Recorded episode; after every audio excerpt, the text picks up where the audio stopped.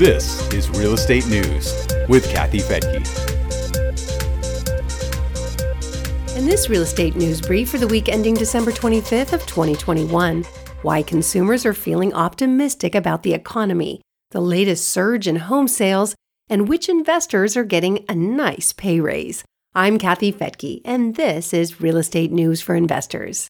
Before we get started, I want to let you know I'll be giving my 2022 housing forecast this Thursday at Real Wealth Network. I'll have Logan Mohtashami joining me. He's the lead analyst from Housing Wire, and you will not want to miss this. You can listen to this webinar for free if you just go to newsforinvestors.com.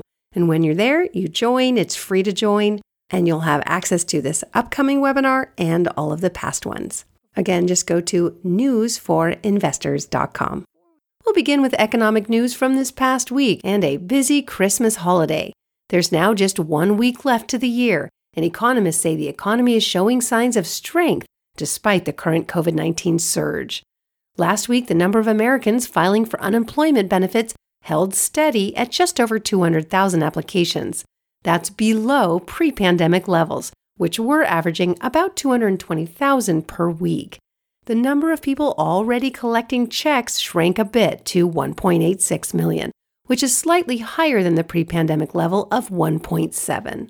Although the holidays could be skewing those numbers somewhat, Rubeela Farooqi of High Frequency Economics feels they're heading in a good direction. She said in a MarketWatch report the data can be noisy during the holidays, but filings continue to trend down on strong demand for workers amid a labor shortage. The risk now is from new virus variants, which are forcing businesses to voluntarily close in response to rising infections. November ended with an inflation rate of 5.7% as the nation deals with the COVID 19 Omicron variant. That's up from 5% in October and the highest level we've seen since last summer when the Delta variant was surging. But inflation doesn't appear to be impacting consumer confidence this time around. Consumer spending rose 0.6% in November and the Conference Board's index was up several points for December. Conference Board President Steve Odland says consumers may feel less concerned at this point because it appears the Omicron variant is not as dangerous as Delta. He said on CNBC's Power Lunch last week part of that may be simple COVID fatigue, but also Omicron is less lethal than prior versions. And I think that's giving people more confidence all the way around. Real estate continues to be one of the strongest parts of the economy, New home sales hit a seven month high in November. They were up 12.4% to a seasonally adjusted annual rate of 744,000. That's up from 662,000 in October, although that was heavily revised from about the same number we're currently getting for November.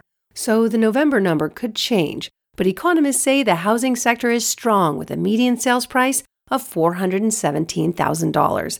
That is a new record high.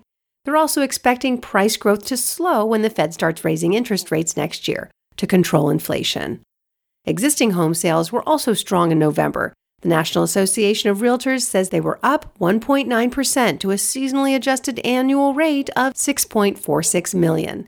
That is a 10-month high and the third month in a row that they've increased despite the inventory issue.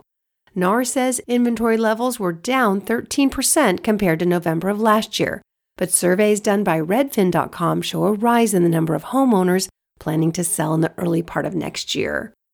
And homeowners can still get a screamingly good mortgage rate. Freddie Mac says the 30 year fixed rate mortgage was down 7 basis points last week to 3.05%. The 15 year was down 4 basis points to 2.3%. And in other news making headlines, rent growth for single family homes is turning into a generous pay raise for investors.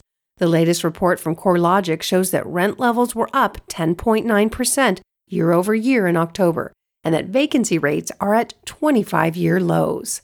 CoreLogic economist Molly Boesel says it's the sixth month in a row that rent growth has hit a new high for single family homes. She says it's rising in lockstep with higher home prices, and that rent growth this October was more than three times that of a year earlier. And last year was a good year because of the COVID migration to the suburbs and single family homes. The metros show the highest growth rates are Miami with a 29% year over year increase, Phoenix with a 19% increase, and Las Vegas with a 16% increase. The highest rent growth has also been for higher priced rentals. High home prices have left many wannabe homebuyers in the rental market, but Realtor.com says they're optimistic about their ability to buy a home in the coming year. The survey says that more than a quarter of those shoppers were unable to buy a home and that many are planning new strategies for 2022. Among those strategies are plans to make all cash offers or larger down payments if possible, making offers above the asking price, and writing home seller love letters, which are currently frowned upon and even illegal in the state of Oregon. 22% of those surveyed say they plan on going over their budget for a home, and 13% plan to make an offer on a home they haven't seen in person. Well, that's it for today. Check the show notes for links, and please remember to hit that subscribe button and leave a review. You can also join Real Wealth for free at newsforinvestors.com. I'm Kathy Fettke. Thanks for listening, and have a very happy new year. The views and opinions expressed in this podcast are provided for informational purposes only and should not be construed as an offer to buy or sell any securities or to make or consider any investment or course of action. For more information, go to newsforinvestors.com.